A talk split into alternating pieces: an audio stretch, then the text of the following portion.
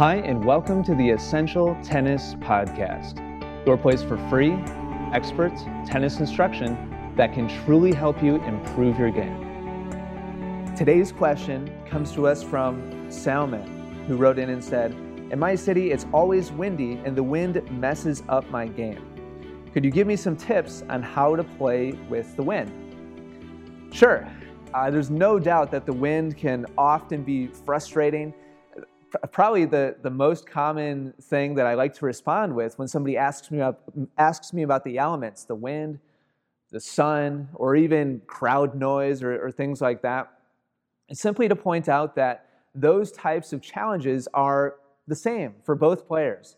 So take a, take a little bit of, I guess, consolation in the fact that when it's really windy out and it's very difficult, just know that it's the same for your opponent. You know, you're both experiencing that same element. It's difficult for both players. And so, I guess my number one piece of advice for you right away would be don't let that get you down emotionally. Don't let that bring your attitude down a level and get you negative because, I mean, we all know what happens to our game typically when we allow that to happen, right? So, let's talk about some practical ways to deal with the win because that's really, really important. The first and most important way to deal with it, practically speaking, is to identify immediately the direction that the wind is moving in. Most days, when you head out there to the courts and there's a, you know, a steady wind, a wind that's very clearly changing what the ball is doing, usually there's at least somewhat of a consistent direction that the, the wind is moving in. You know, north to south, east to west, west to east, you know, what, whatever it is, usually there's some kind of consistency. And, and yes, there's going to be a little bit of variation, but there's usually a general direction that the wind is moving in. The sooner that you can identify what that general direction is, the more effectively you're going to be able to adjust efficiently and actually make it easier for yourself. And on really tough, windy days, when, the, when there's difficult, windy conditions like that, usually the player who wins is the one who can adjust most quickly and most effectively. And so if you can be the player that first identifies, I mean, yes, clearly you're both going to know right away it's windy in general. If you can be the first player to identify what direction the wind is moving in consciously and actually make adjustments consciously for that direction of wind, then you'll have a much better chance of winning that match. So what do I mean exactly? So there's two you know, general main directions the wind could be moving lengthwise with the courts or widthwise. You know, with the net with, would be widthwise, at the net would be lengthwise.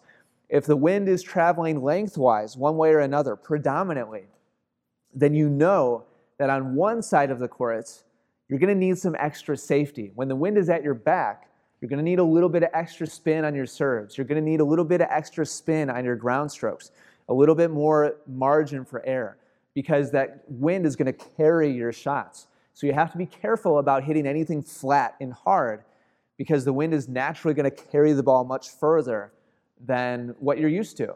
And so you got to be careful about making mistakes by hitting long. When you're on the other side of the courts and the wind is coming towards you, now is your chance to really swing all out and you don't want to leave shots short over and over and over again because you're not paying attention to the wind. So hit with full confidence. Give yourself extra height than you normally do and, and really just swing out at the ball because that wind, that consistent wind coming towards you is going to bring it down much sooner than it typically, typically would. So just general ideas there for lengthwise wind.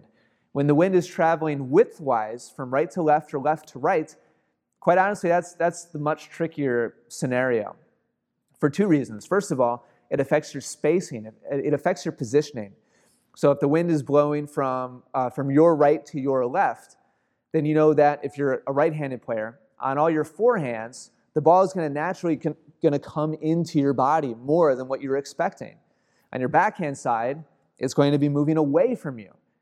And on the other side of the court, this is the tough part. When you move to the other side of the court, it's the opposite. On your forehand, it's moving away from you. On your, on your backhand, it's going to come into you and it's going to naturally jam you a little bit more.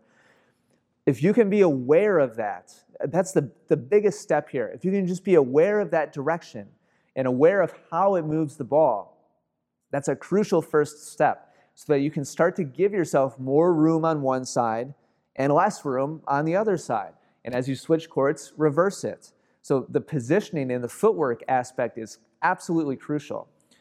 And the last thing I'll point out is just simply your targeting. When you're dealing with a, a wind that's moving right to left or left to right, when you aim to one side of the court, you're naturally going to have some more safety, some, some more cushion, because the wind is going to be blowing the ball into the middle of the court.